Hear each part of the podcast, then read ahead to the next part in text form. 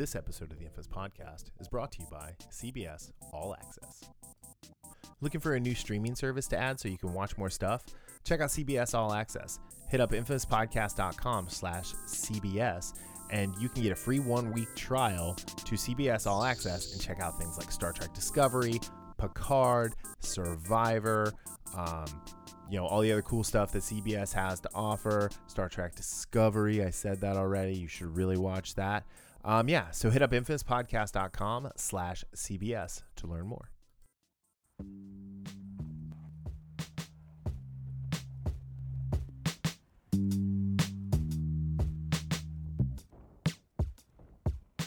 Hey, welcome back to the Infamous Podcast. This is Brian This is Darryl. and Darryl. This is No Jedi. This This is Black.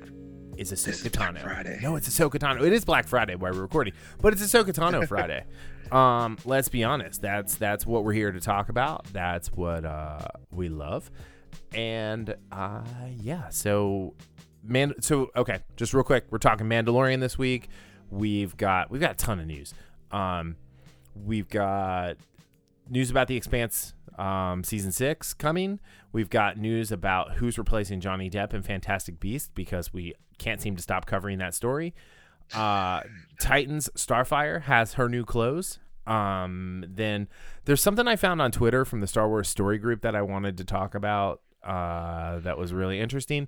And then to get ready for the Expanse season five, which starts in three weeks, um, we're gonna do some character studies. So this week we have Holden, uh, James Holden versus the captains. So we're gonna talk about Holden versus some of the other like famous starship captains in in, in nerdness, uh, and then we're gonna give our review for the Mandalorian. This is the way. this is the way. Uh, yeah. So how's it going, man? Having a good week? Yeah, pretty. I had I had a I, I worked a little bit today. Not, Yeah. Not too, not not anything too difficult. Had to take a quick stop at Kroger before we um got on air. So pretty good day. Had a good day yesterday. Went against the grain for Thanksgiving. Made Yeah. my uh, lasagna. Nice. Which- See, Gotta admit, it was pretty good. I, I don't like Thanksgiving food. By the way, happy Thanksgiving to everybody out there. Uh, I don't like Thanksgiving food. I don't like turkey. Um, mashed potatoes are fine. I like sweet potatoes, but like I don't like cranberry sauce. I don't like um, stuffing. Like I try not to eat bread, so you know. cranberry sauce is not good for to me. Yeah. I I've never liked it. Growing up, it was one of those things I'd say hard. I would always say hard pass. So I, I normally send out um, a graphic with my Happy Turkey Genocide Day um, greetings to everyone. This year I didn't do that just because I thought, you know, that might be just some people might like think that's weird um, if they're not with their families or something like that. Uh, so I don't know. Yeah, I it's, it's funny. I maybe because I was in the kitchen for most of the afternoon, but I actually didn't send out. You know, I sent it out to my family, but I usually send stuff out to you know I sent it out to you. But Yeah. Like my other group of other pe- other friends, I I didn't send anything out, and I Yeah. didn't realize that until I was talking to somebody today, and it's like, oh yeah, I forgot to send you something. I meant Like, they didn't say anything, something, but- I did not. Yeah. yeah, I was gonna send you something, but I but yes, but I was busy. um, but no, it, it's just you know it's one of those things. I think with uh, with everything happening with the global bastard and all of that, it's just like whatever. Um, but yeah, so getting getting down to to business. Um, the Expanse is coming back for season five, but we got a a uh, some news from Deadline that it has been picked up for a sixth and final season. which this news for me, and we'll talk. It, it was a little bit bittersweet. Uh, it is, and so I think you and I are on different sides of this because I'm actually Right. okay with this. But um, the other news that goes along with this is Cas Anvar is not coming back, uh, which I think is bullshit. Absolutely. So, if you guys don't know, Cas Anvar plays Alex Kamal, the the pilot of the Rocinante, the literal heart and soul of the crew. Yes. The literal heart and soul. Like without him, these are a bunch of pirates. Yeah. Speak. Yeah. Speaking of lasagna, you know, Right. his you know? homemade. Yeah. It, it, it, the the cheese is soy, the meat is soy, but the mushrooms are real. Um.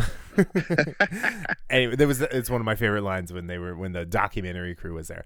But so he faced a bunch of um, misconduct allegations over like I- was it I think it was last summer. I don't know if it was this summer. It's 2020 has been a, a messed up year. Um, Yeah. But so they've decided not to have him back, even though there's never been any like arrest or proof or you know i mean it's not like the guy's harvey weinstein where he's out there you know Yeah. but so and, and and it's all allegations so it's just really strange that they've done this um and it's it's one of those things like there are certain you know some DMs from Twitter. Again, Twitter. We've talked about Twitter t- before. how twitter's just Twitter needs evil To, just delete your twitter Twitter needs to burn in a fiery hell and never come back again. anyway but um So. yeah so you know i mean like was he creepy with some of the stuff he did Oh, yeah. 100% 100% Yes. does that Yeah. mean he should lose his job No. I don't know. That's not for me to decide, but I Yeah, don't. I- I, don't think so. But Yeah. um, anyway, I I- think one of the issues is like one of the writers from James S. A. Coney Comey, uh, because it's two people, is a total like SJW, Mhm. and and I think he was behind all of that, like getting getting him not to come back because he very much like overreacted. And instead of saying hold on let's wait and figure out what's going on. Let's not just like jump down the throat of the heart and soul of our show. Let's you know do this. But all right moving on. So se- season so so the expanse is currently eight books with the ninth and final book coming out in 2021 um, which i think was also delayed because i think that was supposed to come out uh, in december of this year. Yeah. I think it uh. But what? So what? What there? What happens is like, I, I don't want to spoil anything, but there there's there's a definitive like kind of end at the end of book six, and then books seven, eight, and nine are a giant time jump forward, and it, it, it changes the story. It changes kind of the the focal point of the story because of something that happens, and I love it. I think books six and or I think books seven and eight are probably two of my favorite. Yeah, they are for me too as well. Um, but I'm glad they're not going to necessarily age up the characters that are in the book to the TV show. I'm thinking maybe what they do is they wait like four years and they come back and they're like, you know, the Expanse, Laconia or whatever, and and they do it that way. Um, where maybe it's some of the same actors, maybe it's none of the same actors. It's just older, uh, older actors who look like them. That's a great way to give older actors some really meaty roles to dive into. Uh but I'm I'm actually okay with this. So when I said it was bittersweet, it's not that I think the story. Hold on, dude. For those listening, my cat is trying to get onto the mic. So, but it's it's it really depends on how the next two seasons. So when I say bittersweet, it's because I do want to see the whole expanse take place. Mm-hmm. However, with that being said, I do think there is, like you said, there's a definitive end to book six. So if they play it right, I would be 100% fine in the sense of from a narrative standpoint. Of course, I want more of the expanse. Yeah. But if they end it right, if if this season five comes goes right and season six can at least you know make it into port even without Cas, Mhm. then I, I'd be happy. And so that's where I'm. You know, I'm not like overly Yeah. like, oh, this sucks way. Well, But- I think Alex is like, you know, minor spoiler. Alex is a really important part of what happens in the later books. So without him, like without Cas in that role, like I mean, we saw what they did to Arju, Arjuna Avasa, Avasarala uh, when they recast it, and the person they recast it with was a douche. Like he turned he turned uh, Arjun into a giant douche. Who he was this caring person, and you know that it, at the point in that story, um, Arjun and and you know Madam Secretary there were having lots of issues. Chrisjen, uh, were having issues, but like he was never that way, and he was never this overly aggressive like thing. And and they It- cast like a much younger man, and it was just strange because it was like. and they didn't explain it, and and it was really off putting because it was like, who is this guy? It wasn't like Aunt Viv when they replaced her on on Fresh Prince with a completely different looking person. Um, it, it was you know you knew who that was. It was just I don't know, man. I didn't care Yeah, for it it, took- Not, and a lot of people that way. I'm sorry. I'll you talk now. Yeah, it, it took me a minute to realize who the guy was. I'm like, is this an advisor? Because the way he was talking, it. And again, I think I did read that Brian, I forgot his last name, Mhm. the one that originally played Arjun, was busy. Yeah, he wasn't able to to come back. So, but the, the the decision to cast this, and again, there's nothing against the the act the new actor in the sense of him being an actor, No. but the role of Arjun, he was totally miscast. Mm-hmm. It really took me out of their whole relationship, like, to be honest, and I I lost a little something with her story, with him being just such a different character than what he should have been. Well, and I thought the way they took it, they took like I hate saying this, but they took some of her agency away. Um, Yes. because she is such a badass, powerful character. Um, you know, if you, if you guys are looking, if you haven't watched the Expanse, and and you know, to to the the ladies who are listening who are looking for like female representation of like just strict badassness, uh, Yes, Chrisjen absolutely. One, uh, Camina Drummer two. Yeah. On on the show, on the show. In the book, like I mean, Naomi's a badass too, but in the book, Naomi's a much better character in the book than on the show. Um, Mhm. and and that has nothing to do with Dominique Tipper. She's amazing. It's just kind of the the way they've handled her story. Um, again, I think someone who who they've taken a little bit of the character's agency away from in the uh in the show versus the book. Um but no, I mean I'm excited. I'm excited. I, I actually like it when they announce that a show is gonna end and you know that that it, it has that logical stopping point. and yes, and I will say that yeah, anytime a show can plot for its end, it's going to be better. Absolutely. So Yeah. in this regard, again, I think losing Cas is going to be a huge blow. hmm But hopefully, like I said, you know, it might be like uh, the Razor Crest. Hopefully, it can get into port. Yeah. So Hopefully it lands and doesn't fall into the water. So yes, Um, but anyway, so moving on, uh, the the never ending tale of Johnny Depp and uh, the uh, what's it called? The Fantastic Beasts. Uh, I Saga, guess saga, whatever you wanna sequel. call Yeah, I, it, it was supposed to be three movies. Now it's five. Um, they've replaced him with Mads Mikkelsen. I I was kind of hoping they were going to go back to Colin Farrell I yeah, I'm right there with you. Same. because again, we've both talked about this. You know, I, I haven't seen the second Fantastic Beasts yet, but the first one I, I thought it was okay, but I was kind of disappointed when they turned Grindelwald into Johnny Depp. See, I was the same way. I was like, and I love so Fantastic. Be the first Fantastic Beasts is my favorite Harry Potter movie. Oh wow, Like I like it better than any of the Harry Potter stuff. The second Fantastic Beasts, so it was supposed to be three, and then they decided to stretch it out till five because you know money.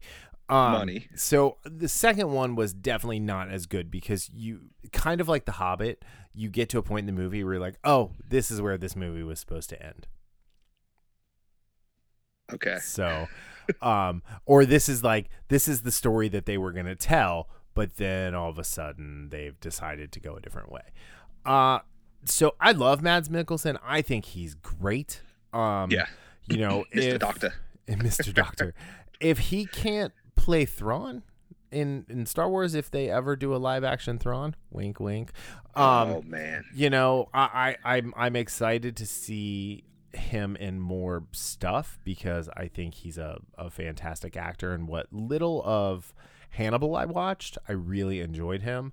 Um he is the architect of the Death Star and the architect of why the exhaust port was a failure point. So as, as Galen Erso, and you know he was great in Casino Royale, if you remember Yeah, in so- the James Bond movie. Yeah. So The second Casino the- Royale, not the one back in the fifties. not the '60s one. So I, I love Mads Mikkelsen. Uh, I really liked. I did like him in Doctor Strange, but I thought they could have done so much more with the actor and the character Yeah, as Kaecilius. right. But he's also in a movie called. This is a kind of like those one of those Netflix original called Polar, Okay, which I haven't seen that one. very. I really like that movie. Um, it also has my girl Katheryn Winnick from Vikings. Ooh, I like Katheryn Winnick. Yeah. But yeah, I really like him as an actor, and even though I'm, I wish kind of wish they went the Colin Farrell route because I thought he was great uh, Mhm. in the first one. I can't complain about Matt Mikkelsen being in this. Yeah, I mean it's a bummer for Johnny Depp because you know he got to do the first two, and you know he doesn't Right. he doesn't get to you know finish it out. But whatever, it's it is what it is. I I think they went out and got like in the actor draft they got the best available you know player for this. Yeah. So we'll see how it goes, and and the fact that he can change shapes and things like that. Um, we're about to have some really interesting accents between him and Jude Law, though. you know, I mean, because Mads Mikkelsen has a very interesting accent, um, because he's Yeah. Swedish or whatever. Um, I, I don't, I don't know. I didn't look it up. Um, but Jude Law is definitely very English, so it, it'll, it'll be, it'll be really interesting to, to just listen to them talk. right. That, that I didn't even think, but I do I do like him as an, as an actor in general. And I have never seen Hannibal. That's kind of on my maybe one day list. Yeah, it's on Amazon right now. It's it's not like I've only watched a little bit of it. It's not bad. Um, it's it's definitely one of those things where it's like you have to be in a mood to watch it, in my opinion. Okay. Like because it's dark. Yeah. I mean, it's dark and it's cannibalism and it's it's it's Hannibal Lecter. So you're kind of sitting there watching and being like, oh hey, like let's compare this to Sir Anthony Edwards or uh, Sir Anthony Edwards, Sir Anthony Hopkins. United Anthony Edwards. I did, yeah. You know, well, you know, Go- Goose Goose deserves it. Rip Goose. Goose is one that definitely has to rest in power. So, Damn injection. all right, moving on to the next one, we've got some some season three uh, reveals, some more costume reveals for uh, for Titans for the Titans character. And how do you say Anna's last name? Yeah. Uh, Diop, Diop, Diop. Diop. Diop. Anyway, let's say let's go with Diop. Um, so they released the the uh, Stargirl costume. Uh, I gotta say, she looks ready for Mardi Gras. It kind of reminds me, and again, I actually, I actually like it's a. It's, a really st- cool looking, but it's definitely like very like Mardi Gras esque. Yeah, it, it reminded me of just because I had to watch it the other night. Um, of the neon Captain Marvel suit when she was going through the different uh, changes. Oh yeah, yeah, yeah. It does not So- does look doesn't look like it, but it just kind of reminded me of it for some reason. But this is definitely a step up because Mhm. one of the huge things people complained about, especially in season one when they first saw some of the behind the scenes. Oh, foot- the or, fur you know, coat. yeah, the Yeah. um, So the Yeah. streetwalker esque, right. which to be it made sense, but it was something that probably they probably shouldn't have her her wear wore. as long as they seasons. did, yeah. I will Yeah. say the the concept art that they they put in this tweet next to the uh you know the her in the costume, uh, Mhm. I think it looks really really cool. And um, my question is is is her hair going to be red? Because it's very dark, uh, like dark brown, almost black, in the promo picture. And I, I really, I really like. I don't know about you, but I love the neon red hair that she has. Yeah. And So in, in the show, and and I really hope that it's like, oh hey, yeah, we just did this for the the promo picture, and we'll you know we'll make sure she's got the the the nice red hair. right, that yeah, they definitely should keep it as that that color, or even is they need to keep it the reddish color Mhm. of some sort. Yeah, I'm yeah, I'm, I'm, I'm, I'm excited it's for definitely her. an improve. Yeah, I've really it's definitely an improvement. yeah, but she's really, really- grown on I- me too throughout the show. Yeah, I was about to say I, I do like her as a character, and and you know I haven't I don't think I've seen her in anything else. Yeah, Um, I I don't I don't know what else she's been in. Um, but she's really I think she's really good at Starfire. I like the route that they went with her in season two, but again, it was like one too many storylines that they layered on top of everything. Um, as soon as I'm done with the Expanse, I'm actually gonna go back and rewatch Titans from the beginning since it's all on HBO Max now. Um, and I only watch I like I've only watched th- all the way through once, so yeah, right. but uh, but yeah, so Do we I don't know. It's a exciting. Do we have a release date yet for season? Uh, Three, it did. I have not seen anything. It might be out there. I just haven't. I haven't seen it Yeah, I haven't seen. I just But, haven't seen anything. Um, there's links to all of this in the show notes. Um, so you know, it, it's definitely worth checking out. It's really, like I said, it, it's really, it's really cool what what they're, the direction they're taking her, and you know, we'll we'll see what happens. Hopefully, like I said, she has the the bright red hair, but even if she doesn't, she's one, she's beautiful, and two, she's a really good actress. So Yeah. um, let me let me flip that. One, she's a really good actress, and two, she's beautiful. so, yeah. like let's give her credit for her craft um, Right. but yeah all right so so the next story uh, we have up is the star wars story groups um, matt martin who is like some people consider him to be like pablo hidalgo's heir apparent to lead the um the story group one day has has come out and admits that he uh, has a lack of rebels and Repu- or I'm sorry, the lack of, a lack of rebel and Republic B wing knowledge, as the B wing is getting introduced to the uh, to squadrons, which is the whole reason we bought the game, or well, the whole reason I bought the game. I was about to say the whole reason you bought the. But game. he he tweeted he tweeted out all you weird B wing stands got your wish. You happy now? And then uh he he went on to talk about how uh he just doesn't he doesn't know why it was called the B wing. He he didn't know why uh, he says I guess it looks like a bee sort of from all sides and and so people were were you know educating him on it um so the real ring real real reason it was called the B wing is because uh, Bill George had so much input on the starship development uh, during the um, Return of the Jedi. It was called the Bill Wing Fighter, the B wing, which was later retconned in Rebels to be called the Blade Wing when the Mon Calamari engineer on the weird planet where ships couldn't land or take off uh, had built it. So, you know, I this so the reason I want to talk about this is not to drag Matt Martin, but to kind of drag the story group again because these people aren't fans of Star Wars. no. And, And- I don't think you have to. I'm sorry. Go ahead. No, go ahead. You go. this is the uh, this is one of those things where on the surface it seems like we're nitpicking, but not really. If you're a major part of a story group of a franchise like Star Wars, one, that's something you should you should know, and two, if you don't, it's very easy to look it up and educate yourself. As one Yep. of the responses said, it took me less than 30 seconds to find it on Wikipedia. Yeah, Wikipedia is a great resource, and but the thing is, is like the story group should be putting out a Yep. resource like Wikipedia. Like this is Yes. like to let us know what's actual canon and what's not, um, because of all this stuff. Because when when they first announced like they were doing away with the EU and calling it Legends, and then it was going to be the Disney canon, they were like all the games, all the books, all the comics, it's all canon. Yet they contradict them contradict themselves constantly. Um, I want to read these guys the tweets I sent or tweets the texts I sent you earlier today. Um, Okay. so I was thinking about the Mando, um, and why it works and where the movies didn't.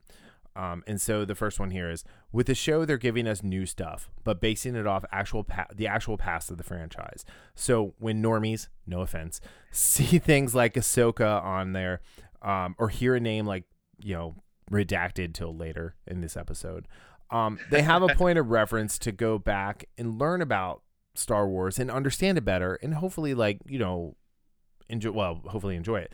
Um, the movies just introduced new shit um, and it was more of a retread that was out of context for the rest of Star Wars.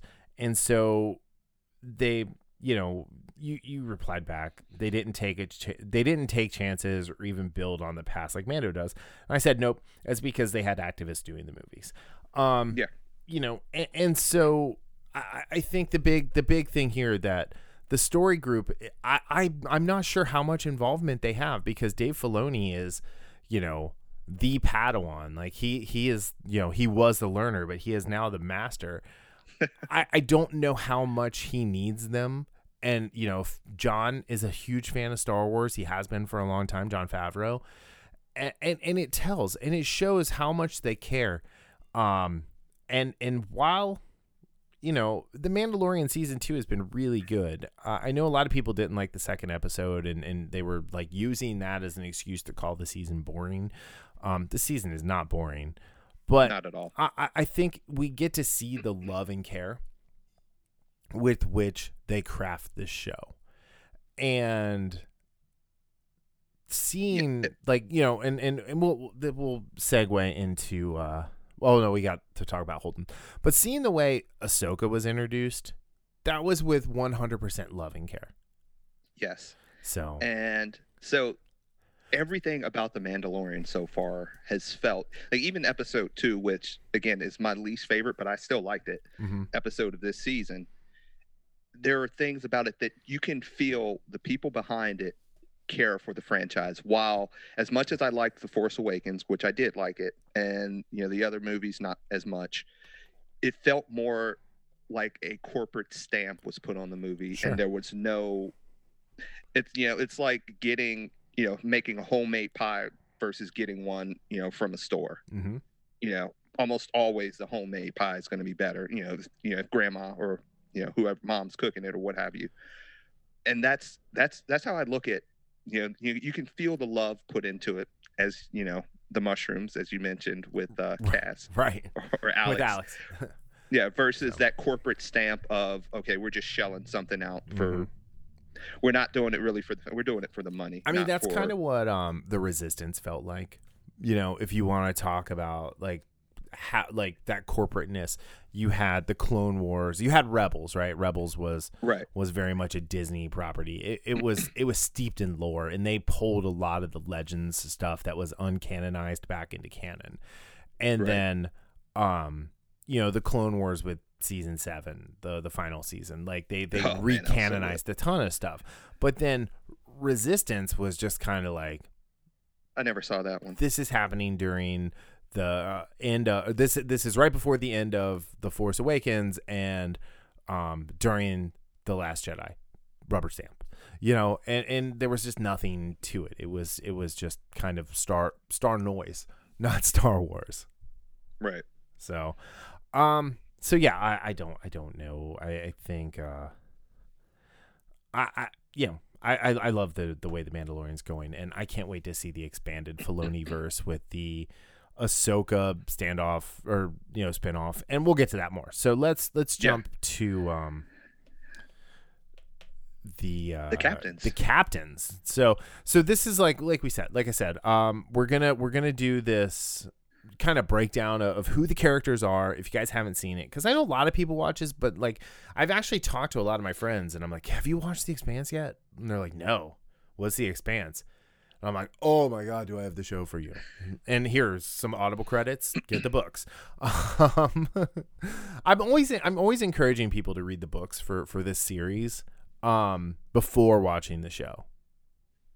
Yeah and that's what yeah I, I think i told you that i did. I i think i read the books probably uh start reading them a couple years before. Like i didn't even know that was before i even knew a show was happening. Right and i just i was just i wanted some sci-fi that wasn't star wars something different. Mm-hmm. i was just like huh what's this expanse thing? So well, you i'll just buy it real quick. Yeah, you and David Griffin were were really pushing me to watch The Expanse. Um, and and I remember watching the first season and loving it, and I was getting ready to start watching the second season because the third season was on, and then they announced this is it on Sci-Fi, no more, and I was like, well, I'm not I'm not gonna watch any more of this. so I read the books, and um, you know, fell in love.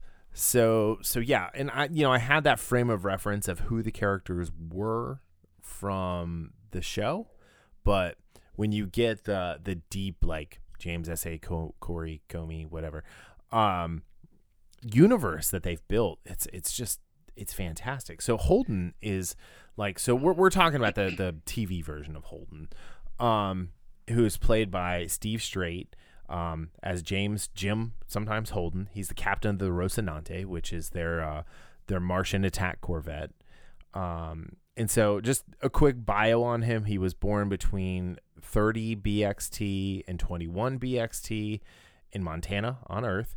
Um, he joined, uh, so he had eight parents, five dads, and three moms, and he is a genetic mix of all of them. yeah, that So that in itself, that that is really interesting how they, you know, they Yeah. did that. Yeah. So they they they are uh they had a his parents had a giant like land area in Montana, like a farm and and and it was a preserve, a ton of green space and things like that. And essentially it was a it was a co-op that they had a kid to protect their rights. Um and by doing it that way, you know, it was great.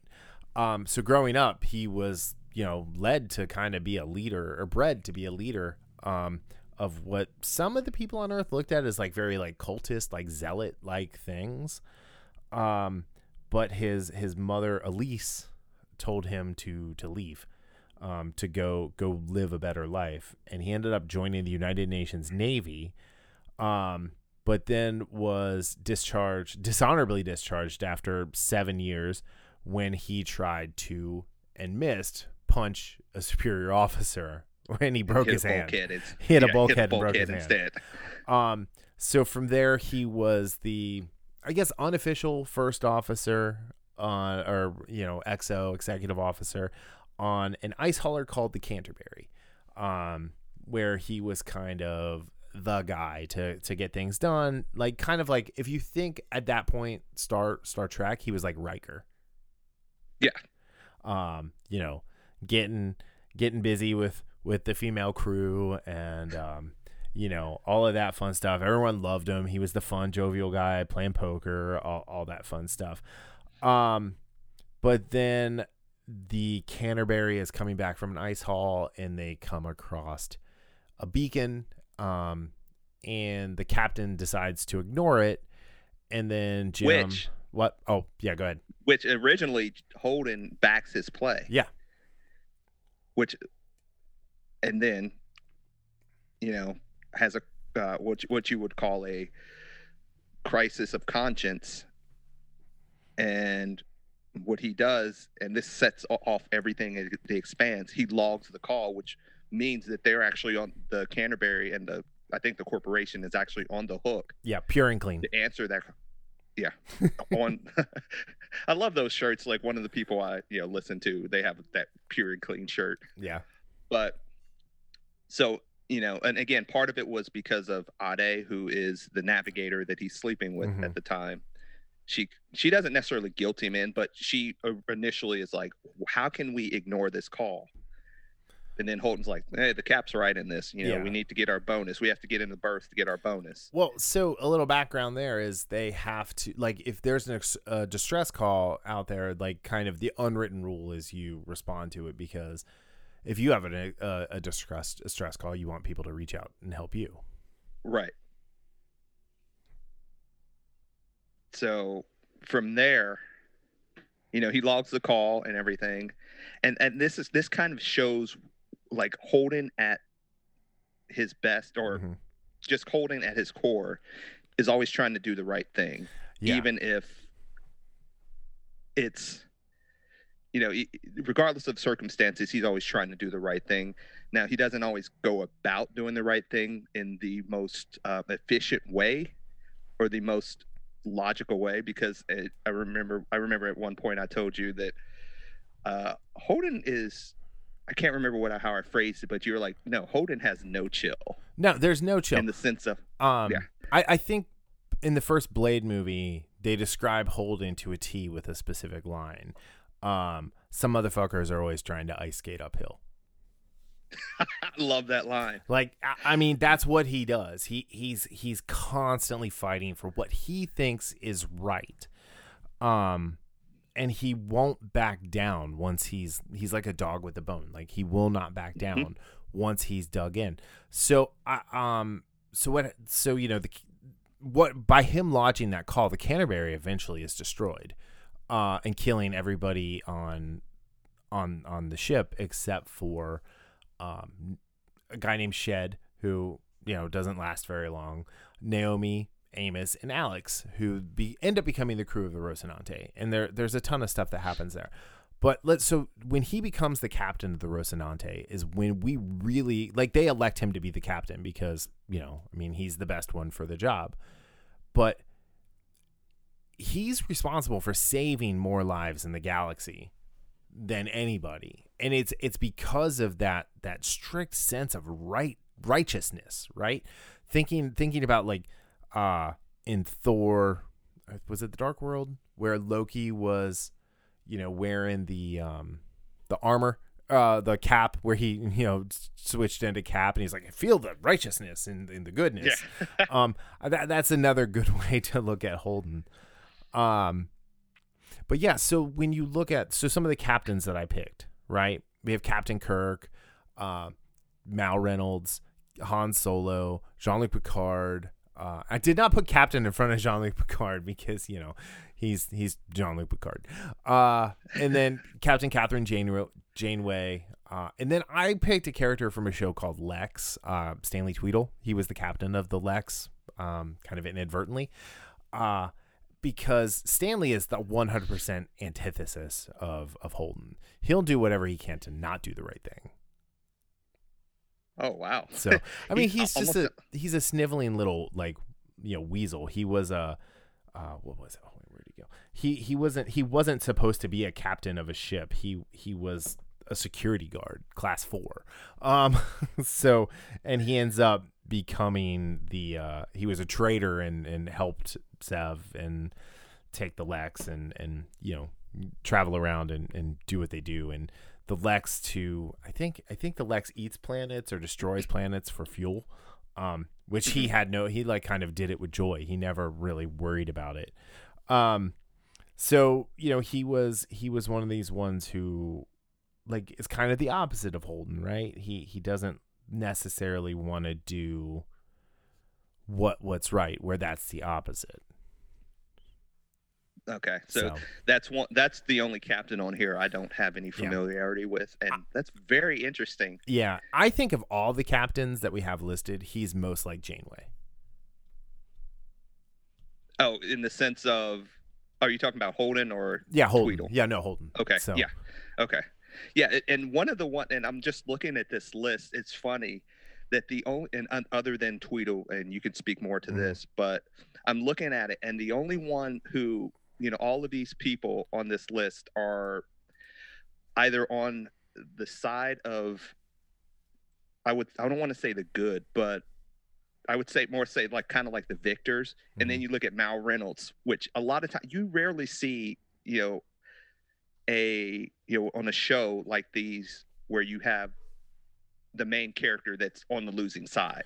Right. And you know, Mal Reynolds, when you know, in the whole Serenity Firefly universe, whatever you want to call it, he his his he was actually on the losing side of a basically the civil war. Right. And a lot of what Mal does, I see there's that chip on his shoulder, you know, that you know, his side lost. Mm-hmm. And so now he's just trying to make ends in the universe you know, in not the best ways, smuggling ways, but he still has a sense of he I he still can't get rid of his conscience. I, I would right. say that, um, but he's still like kind of like Han Solo is, you know, smuggler and a shifty dude. Mm-hmm. I, I, look at Mal; they're they're similar in that regard. That they're both very shifty. You know, like if you look at the you know the graph of good versus you know good to great. Like, you know, I'd say Jean Luc Picard is, even though he has his own demons, he's probably one that's kind of almost the closest one I would say that's by the book, I would yeah. think, of, of these characters. Because mm-hmm. Janeway, again, Janeway is, and again, you've mentioned how you think Janeway is one of the best or the best captain in the Star Trek universe. Yeah, which is funny because I hate Voyager. I actually like Voyager, although it's it's one of those that when I've watched it in the last few years, it's kind of, there are parts that is very aged very poorly. Mm-hmm.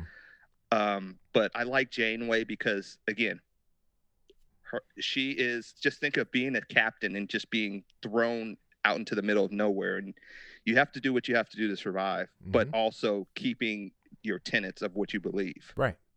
So I think she, well, she and and this is great because I was about to say she and Holden probably have the most difficult job of any of these captains. Yeah. In the sense of what they're against, well, what they're up against. And I, I, so like kind of like thinking like D and D, right?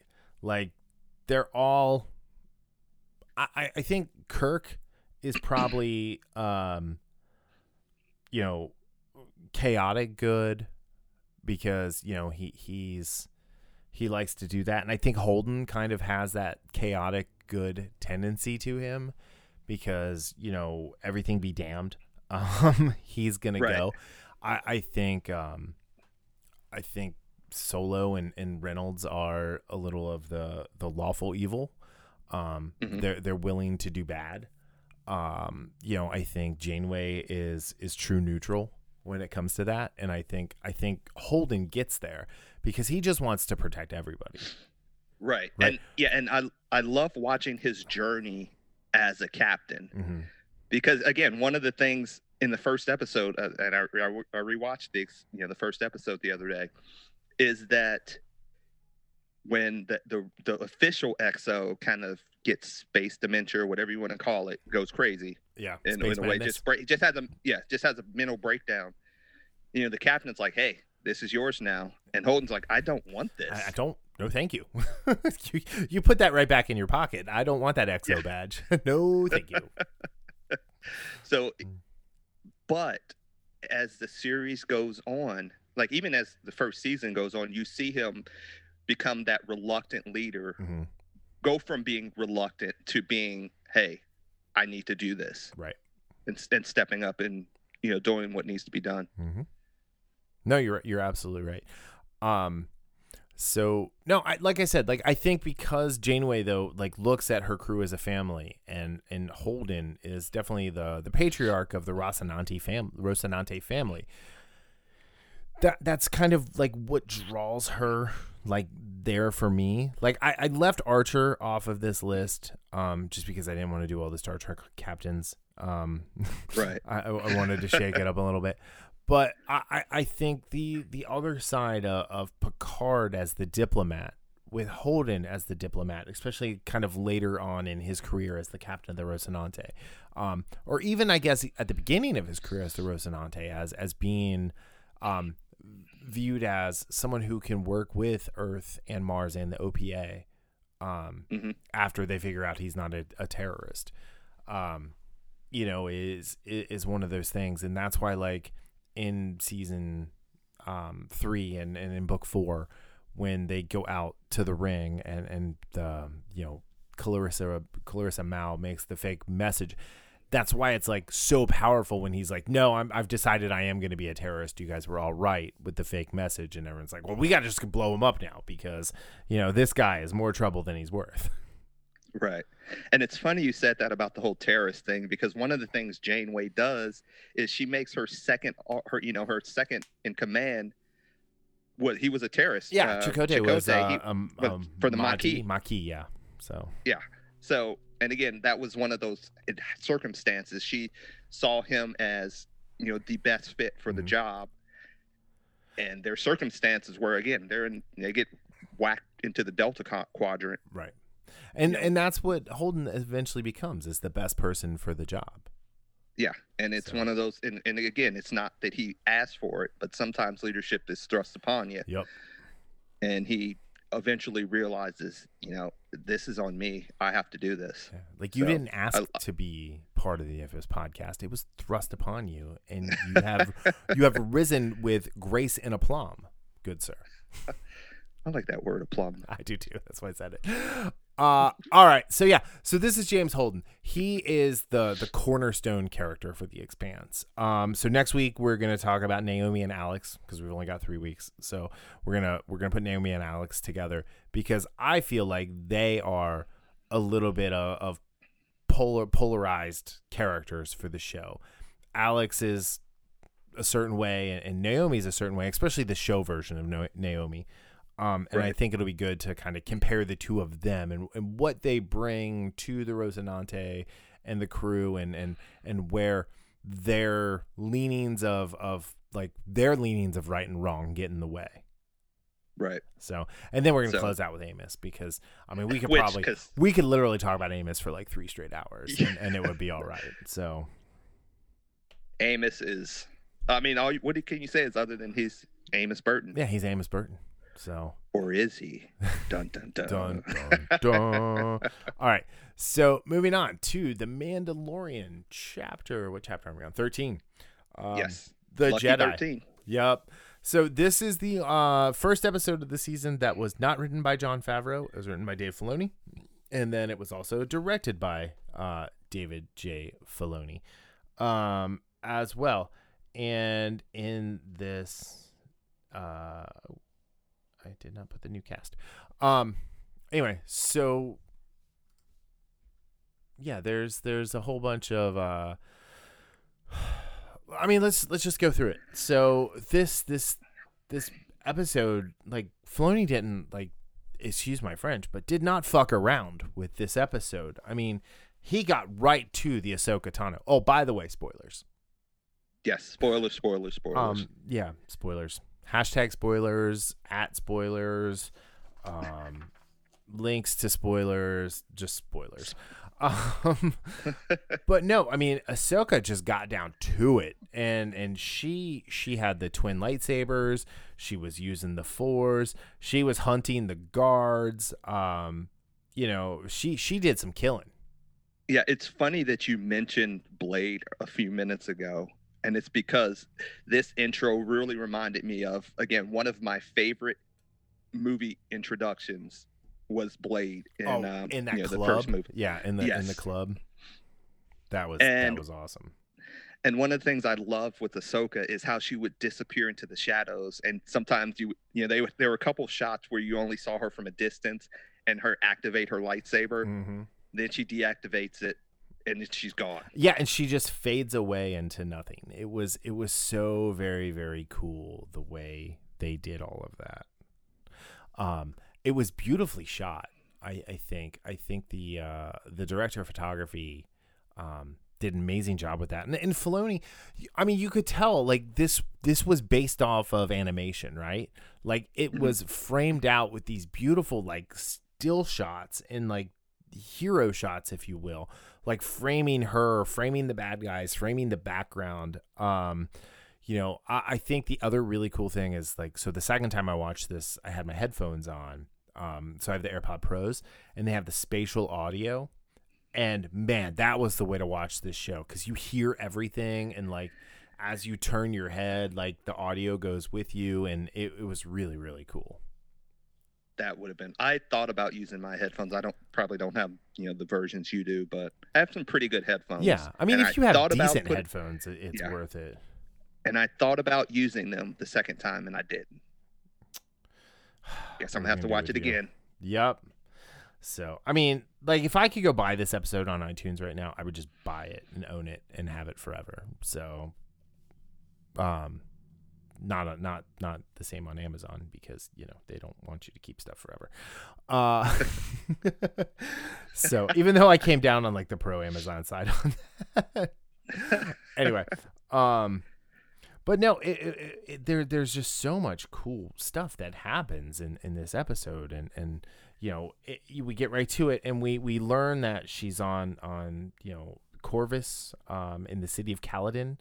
Um, shout out to Dune there, and, and she gets to the gate, and she um is confronted by the magistrate, I guess, um, Morgan Elsbeth, who was a former Imperial, and her hired gun, as Mando calls him, Lang, played by uh, Kyle Reese himself, Michael Biehn. Yeah, that was that was pretty awesome. He's looking old. Yeah, I, I it I didn't actually realize it was him until the scene when Mando when he walks out, you know, outside Oh, okay. with Mando. Yeah. Okay. Okay. Yeah. I like. I, I was. I recognized him, and I knew. I knew he was going to be in this season. I didn't know which episode he was going to be in. Um. But yeah, and so then she's talking to the magistrate. and The magistrate's like, "I don't care about these people. I'll kill one, ten, a hundred. It doesn't matter to me. Like you're you're you're not getting in here." Um. And so she gives her. Uh, Ahsoka gives the magistrate a day to think about it. It's like this is the most gunslinger thing. It's like it was such a great like spaghetti western um that was that was happening and, and it was really cool so then from there we we go back to okay i'm gonna say this I, I said it to you before we started this season the only purpose the mandalorian serves is to show us what's happening in the rest of the galaxy. I firmly believe that is the point of season two.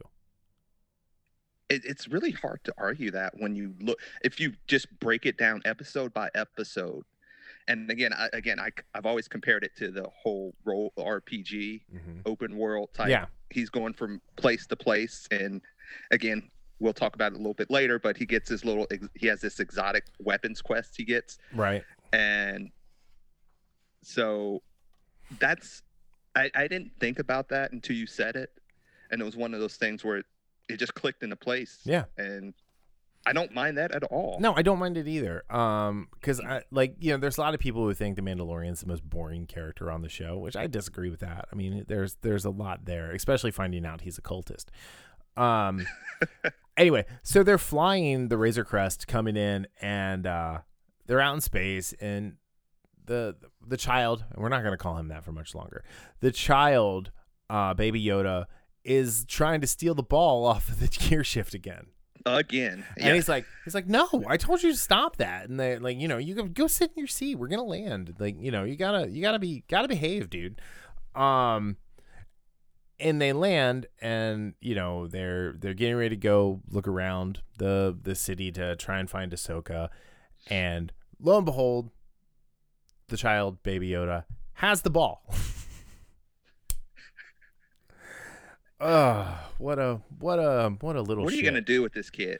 Well, we'll get to Well- that. Well, we will definitely get to that. So they go. He goes to the town and he's like, you know, yeah, no, I'm a hunter. I'm just looking for a layover. Like, you know, I've just been busy flying around doing my thing, and they let him in. I thought that was really and- weird. Yeah, I, I and, and you, do you did you notice that? And again, he takes you know as a cultist, he takes his oath seriously. Mm-hmm. So when he asked, when um, like was this Lang Yeah, like, asked him, "Are you a part of the guild?" What he says is, "Last time I checked," yeah. So, which is hilarious. Is that because- is that not a uh, a, a red flag? and it looked like Lang gave him that look, like I don't know about this guy, Yeah. but I'm gonna let him in anyway. are are you sure you're uh, in the guild? But anyway, it, it was very funny, and you know, it, was he's going through, and he comes. He, you know, he gets taken to the magistr- magistrate after he's walking through the town trying to get people to talk to him, and people just run away. They're like, "Nope, nope, we're not going to talk to you." And you, um, you had Wing, uh, that's the character's name, being like, "Don't, don't talk to anybody. Don't, don't talk to him. Don't talk to me. Don't talk to her. Uh, just, just please go." Um, played by Wing Tao Chao, um, what was was very interesting to to see w- what was happening there. So he gets taken to magistrate uh, Elsbeth. And, oh, and before oh, that, yeah, he sorry. does see. He also sees, you know, the quote unquote, uh, not quote unquote, but the pseudo crucifix line of people in these Oh, cages. yeah, the caged people. So sporadically shocked yeah, or electric, like whatever you want to call it. You know, maybe that's the answer to Twitter. Very good. I like that. You want to go on Twitter? Put him in the cage. I'm kidding. Um, that'll, that'll get people to behave. Uh, anyway, so no, he meets up with the magistrate, and she's like, "You're a Mandalorian. I've got a Jedi problem." And he he plays. He's like, "Oh yeah, I'm I'm a Jedi hunter. I know all about them." The dude did not know about the Force until like a week ago. Yeah. And again, it's when she said, Hey, I'll give you this if you kill the Jedi. Yeah. What does he say? Where is this Jedi? He Yeah. doesn't say, I'll do it. No, He says, he's where, where am I going? Uh, I would like that Beskar staff. Yes, please and thank you. Um, and that that staff was awesome. Um, I loved it when she handed like I love how she kind of like put it into like a defensive posture and then presented it to him and he took and he banged it and like the sound and again the sounds in this episode like with the Beskar sounds and the lightsaber sounds um Ahsoka's lightsabers sound different than any other lightsabers we've heard um Right. because they're pure white because she she um, purified the bleed that happened when the inquisitor from the inquisitor who she stole them from or defeated and, and took them but anyway um nerding out. Uh they so he goes off and, and he finds her and they have a great little fight. Um, of course, this is par for the course from the Mandalorian, right? He meets say, yeah. someone, he fights them, they defeat him. yeah. This is the that- only way he finds allies. and the only one, the one we didn't get a chance to see was him against the Marshal in Yeah. the first episode. But I imagine he would have lost that one too. But anyway, um, so yeah, so he he they're fighting, and then he's like Ahsoka Tano, and she's like, "Well, that that is me, that is I. How may I be of service to you, good sir?" Um, but then she notices the child, and he's like, "I found this thing. I've been tasked to bring it to you, so you can train it, and I can go back to doing what I was doing, whatever that was." Um, and so Ahsoka's like, well, all right, let me commune with the little guy. And they do, and we learn his name Grogu. Grogu. I love it. I love it. I'm not even Yeah. complaining about it. Um, so we learned a lot in this episode about Grogu, who we are never going to refer to as the child or baby Yoda ever again. Um, and I'm gonna call him Gorgu. It's just gonna happen. I'm probably gonna call him Baby Groot a couple times. Um, but Grogu and Ahsoka like sit down. They deal with it. They they do their their uh, their Padawan thing because neither of them are Jedi. Um, and we find out that Grogu was raised in the Jedi Temple. Yes, and that I have so many questions. And so Yoda and Yaddle got later. busy. so we, we also find out that you know all these years he's been hiding he Mhm. you know he feels that isolation he feels being alone he's been hiding his powers for all that time and I, I i thought it was interesting that she asked is can he still use the force Yeah. And he's like, yeah, he has powers. She's like, no, the Force gives him those powers, dude. Get with the program. Understand what's happening, please, and thank you. yeah, um, I, I, i'm i'm pretty sure ahsoka was thinking in her head man this is this guy's a normie hmm Yeah, to- totes totes normie this one. Um, but yeah, it it was uh, it was really cool. Like, so we found out that he he was in the Jedi Temple. Um, he was alone for several years. He hid his powers to survive. So, you know, there there was something that he was taught there, but they've been fading due to their unuse and the fear and anger that he feels. Um, and he's repressed a bunch of memories. I thought that was the really interesting point. Yeah, and that, I was going to say that is that I think that is huge because that could answer some of my questions. Considering that he he has that he acts like such he acts like a child, Yeah. and the fact that he's been trained for he was trained for years. He's you know fifty ish years old or Yeah. however old he is. It doesn't add up, but when she's you know finding out that he's suppressing these, all these memories, I think as we learn a little bit more about the memories he's suppressing, a lot of this, you know, his mental acumen and where it is right now will make more sense. Right. Oh, absolutely. Uh, and then she decides she's not going to train him. Um, and and she says, "I've seen this before. Um, Jedi who had this fear and this anger, and what happens to them. Yeah. Um, I saw it in the very best of us.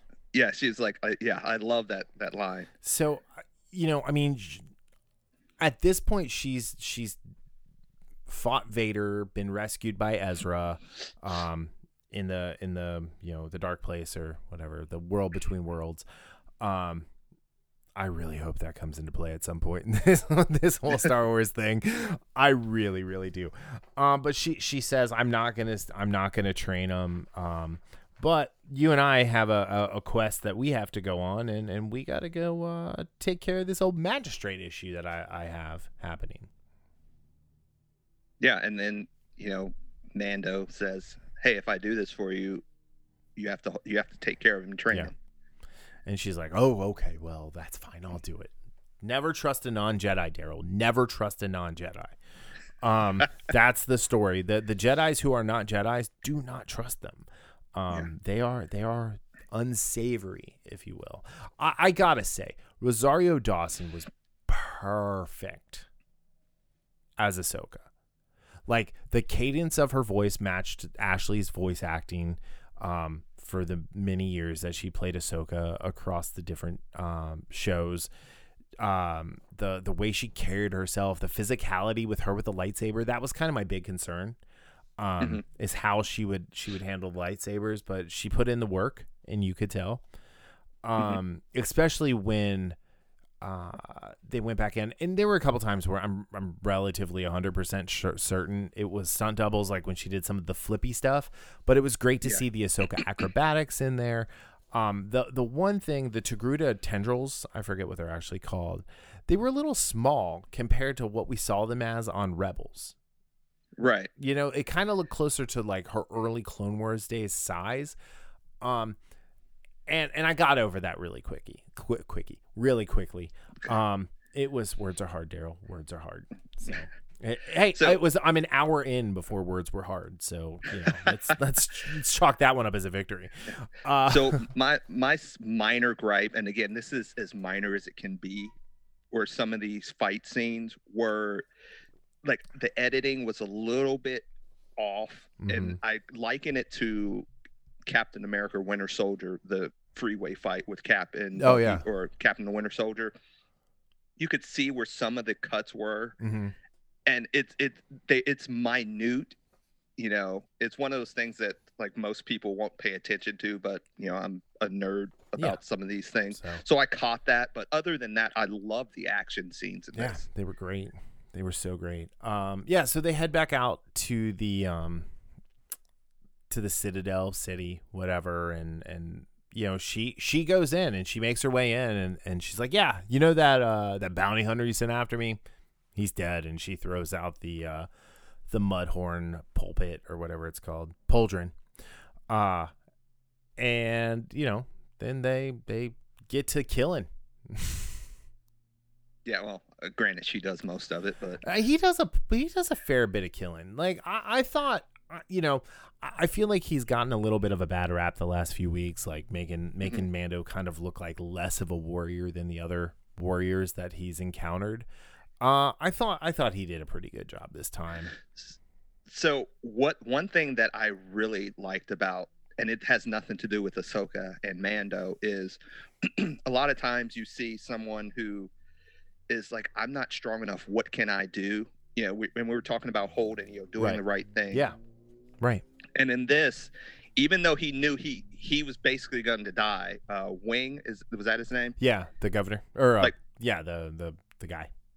yeah he actually when they're about to kill you know the two soldiers are about to kill the people in the cages or he actually comes out and this is right before mando you know Mhm. makes his jetpack entrance Yeah, I, that says a lot for who that guy is Right. and that's that quick scene it shows what type of person or what type of character he is yeah, and i really did like that again yeah he yeah i'm going to my death but i'm going to do what's right Yep. yeah. And and you know, I mean, he was you know, spoiler, he was the governor before the magistrate came, and then he became magistrate at the end of the episode. But you know, Right. that was that was that was really a cool thing. But no, the battles, like the battle between the the mercenaries and the droids and and Lang, um, were really cool. I loved uh I loved the little standoff, you know, um, Doc Holliday, Johnny Ringo style. yeah yeah that was I, and the- then like th- them going back and forth you know well, yeah, the, I would say Lang doing the talking, Oh, yeah. trying to get a little bit closer because you know he has more of a close quarters weapon, hmm and then them you hearing in the background Ahsoka fighting the magistrate. And so that was the sound I was talking about. When those lightsabers hit the Beskar staff, it just sounded so cool. And I thought that fight was great. I saw some people complaining, cla- uh, complaining like, "Well, Ahsoka should have just owned her." And it's like, Ahsoka was never one to step in and like overly use the Force, especially when it came Okay. to like a duel. Um, you know, she wanted to. She, but the other thing too is she wasn't trying to kill this person. She, the um, Elsbeth had um information that she needed. information. And you know, uh, initially I thought, you know, as what you were saying, I was like, why doesn't she just for a split second? I'm like, she could do this, that, that, or the other. And then I thought, no, she needs information. So she can't kill her just Right. out and out. She needs information. and she So, needs to show mercy. She can't like maim her or anything. Like you know, she Mm-hmm. has to have a, a whole person there that can tell her where Grand Admiral Thrawn is. Which was the Uh, Big it's, drop. It's like I told drop. you, I popped my tits for this one. um, so yeah, Mads Mikkelsen. Let's get him lined up. Um, let's get Lars lined up if we can't get Mads. Lars does the voice perfectly. Um, if we want to make Thrawn a completely CG character, Marc Thompson, who does the books, let's just bring him in to do the voice. Uh, this is amazing. We're getting we're getting Ezra Bridger in live action. yes. So let's get Dev Patel on the phone right now. The dude from iZombie, you were fine in iZombie. You are not Ezra Bridger. Let's get Dev Patel. Let's do it right. And um and yeah. And one thing, uh, you know, one of the things, you know, after you know the dust was settled, I love that parting shot they show. You know, usually they show Mando in his Mhm. ship going, you know, leaving wherever he's leaving to, but in this one, the last what fifteen or twenty seconds of the episode, it's all Ahsoka. Yeah. Well, I mean, this was her her big coming out. This is the the backdoor pilot Yeah. to the Ahsoka spinoff. which I am, after seeing this, very excited for. Well, I told you what they should do Right. at this point is they should immediately cancel the Mandalorian and take all of the budget that they have for the Mandalorian and give it to Dave Filoni for the Ahsoka show, and and bring in Bo Katan, bring Cara Dune over, bring Greef Karga, bring Mando over. That's fine. Man- Mando can have a place in this new world, but let's do the Ahsoka show with double the budget. You would not have any complaints from me. So so instead of eight episodes, that's- we're we'll have sixteen episodes. and you're never gonna hear me say we need more episodes of shows. Um I was just about to say you're one that says 13 at most. yeah, I mean like let, let's just do sixteen. Let's knock it out. Let's do sixteen. Um double the episodes. Let's get the runtime up from like thirty four minutes to around forty seven minutes and voila. Um but no i mean this was really cool i i really liked the the relationship that the the, the pseudo like burgeoning relationship built between den and uh dan and ahsoka tano um i hope we see her again this season um i i think you know one of one of the interesting things to think about here is the the backlash that's happening on that evil platform that shall not be named uh, about the addition of Rosario Dawson is is real and it's it's it's uninformed and, and silly. I, So, and I'm gonna I'm gonna I'm gonna just restate what I've said many times. Those people who complain about the casting of characters and and and, and you know things that happen are not fans of Star Wars, Disney Star Wars or otherwise. no. and and if you know like I, like this show this show has been so good um I, don't think there's anything more that they could ask for out of it because they put story first first and foremost they put story and that was very evident with this episode because this episode could have very well just been Ahsoka flipping around and fighting people with a lightsaber. But no, we we got Gorgu's name. We got some of Gorgu's backstory. We learned that Gorgu is not a clone. We we learned that he's a he's a living boy, um, or a man. He's a young man in, in his species name. Who's this Gro? Who's this Gorgu? Am I saying it wrong again? Grogu. This? Sorry. See, I told you I was gonna say it wrong. Well, Grogu. you did. You did. Yeah, I was about to say you did say, "Hey, it's gonna happen." Grogu. Deal with it. yeah. So baby Groot. Um, so no, baby Gro, baby Grogu here. So who's a 50 year old man. So I don't think we can call him a baby anymore. He's just little. Uh, he's just a little Yeah. fella. But you know, it, it, they they did so much more that they didn't have to do. And I thought the Thrawn name drop, the Grand Admiral Thrawn name drop was just a cherry on top of all of this because it's like they know where they're going. They have this mapped out. This is not the sequel trilogy where they were like, you know, let's just do this first ep- you know, and and like you, I like The Force Awakens. I still like The Force Awakens. I'll go back and watch it. It's it's the only one that I'll really go back and watch.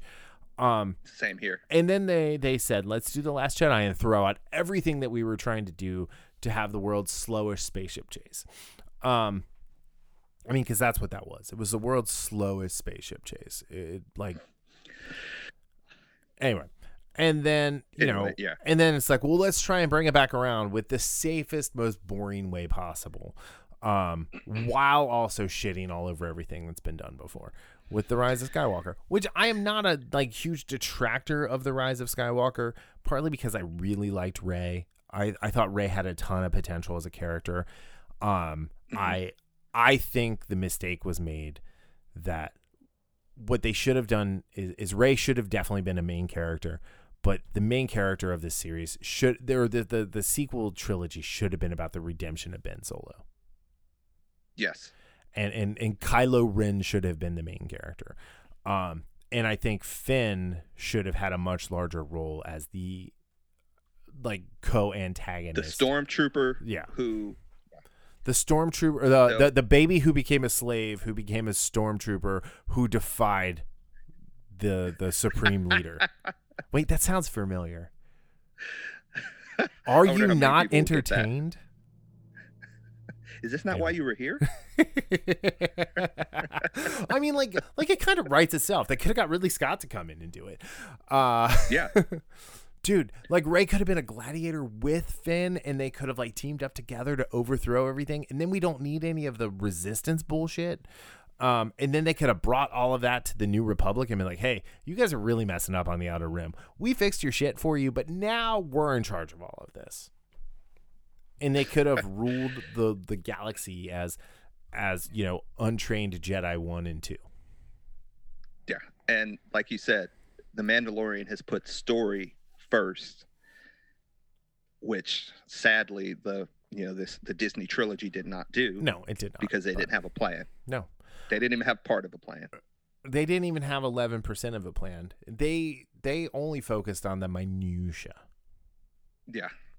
And that's why I'm loving The Mandalorian so much. it's been so it's been so good like like again the egg eating episode had a point you know i mean peyton reed tried to do a horror movie and it didn't really work out but you know it, it still like pushed the story along Yeah.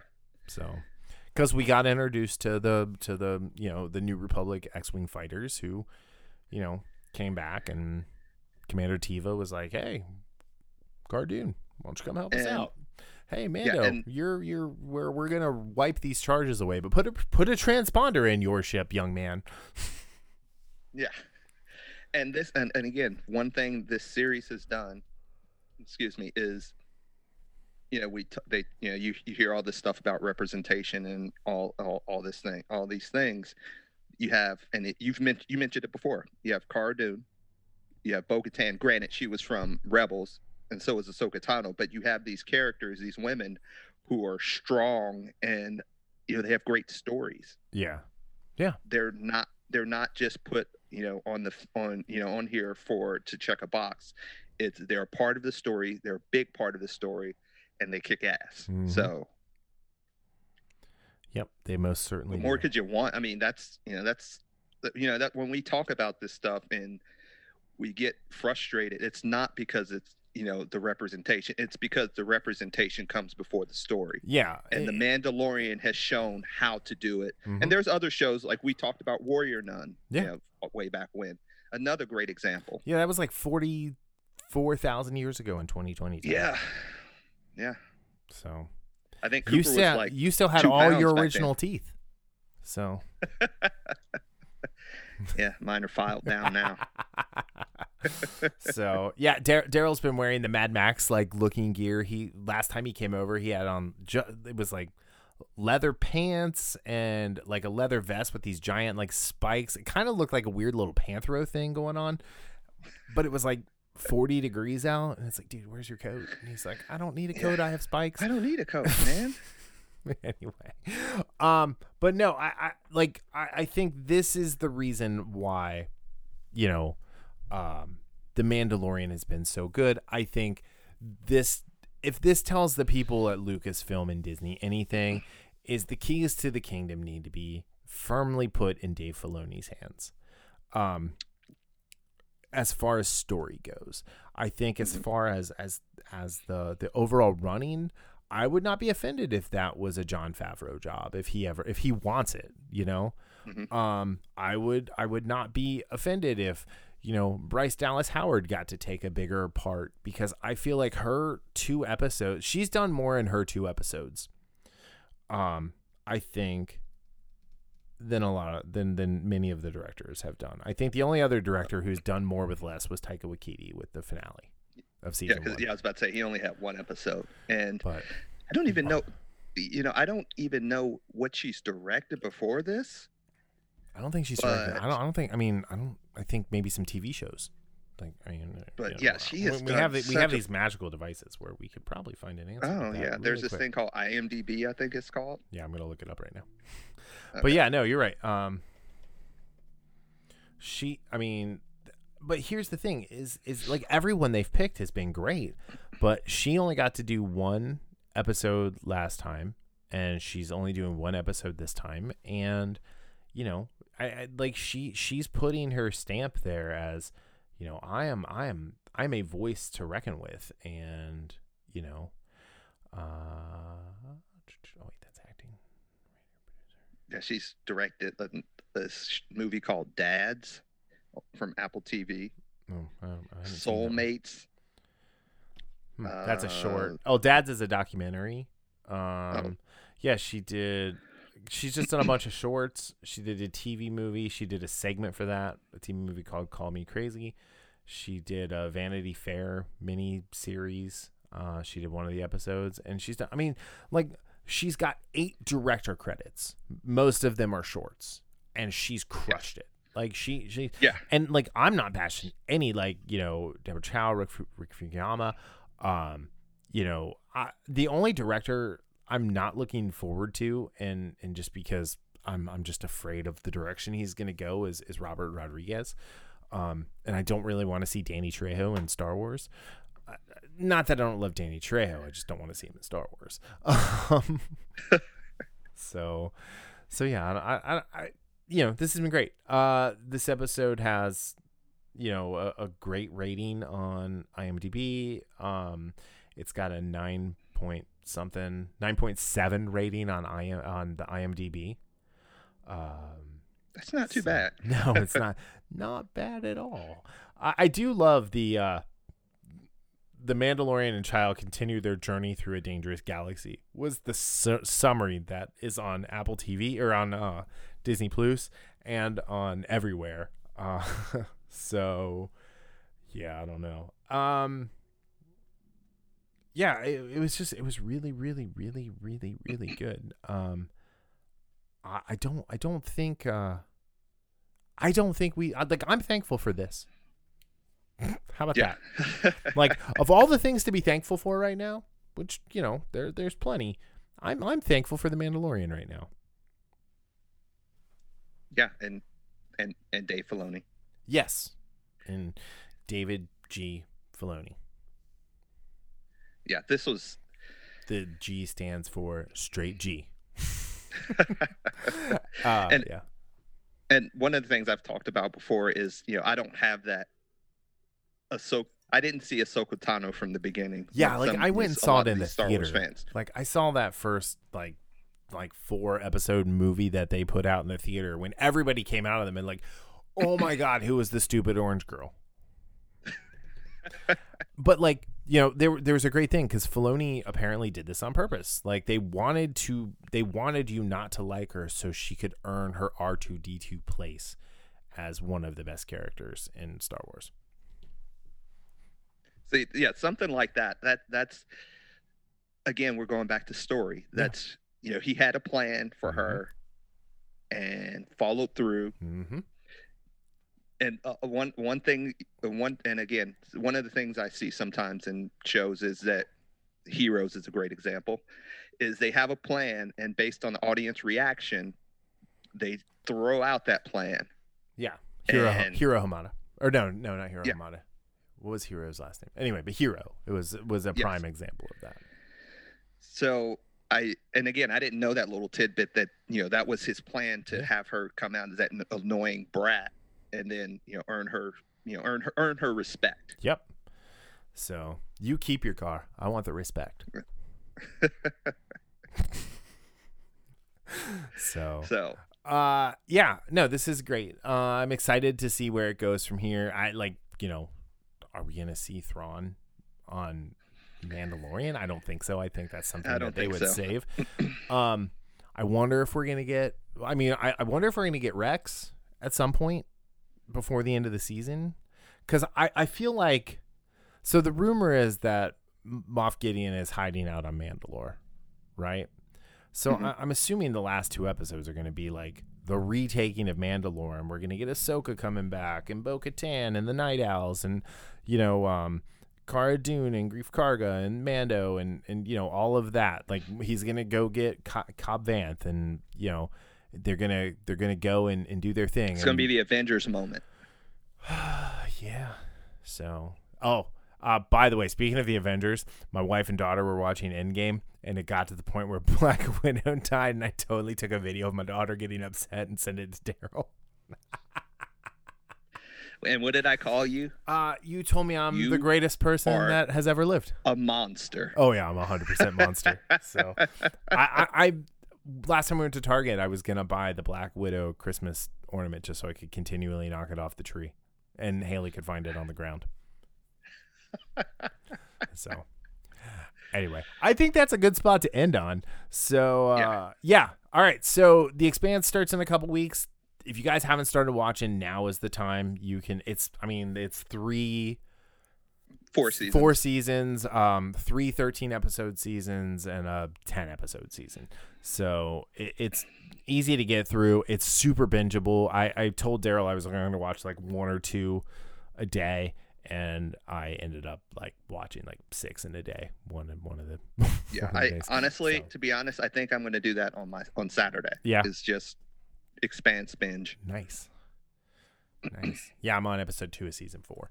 So and i took today off of the expanse so i could watch the mandalorian several times.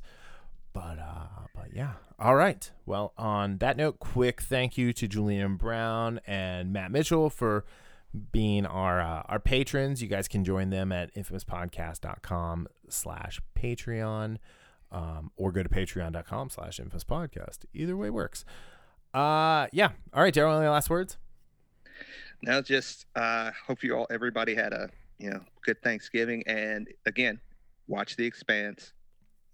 Watch a little bit more of The Mandalorian. Yeah, definitely watch the this episode with headphones on, like 100%. Cool. All right, talk to you guys later. Bye. All right, see ya.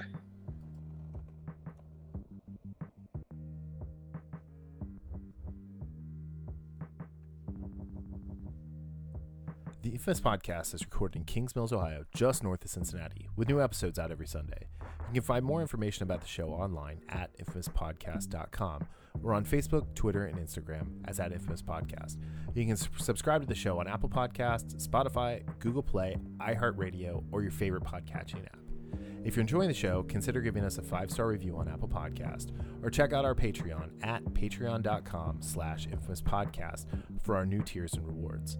The Infamous Podcast is hosted and produced by me, Brian Tudor, with music provided by Michael Henry from meetmichaelhenry.com. You can find me on social media on Facebook, Twitter, and Instagram as at Brian Tudor. So, whenever you're listening to the show, have a great day, night, evening, weekend, whenever it is, and we'll see you next time. Later.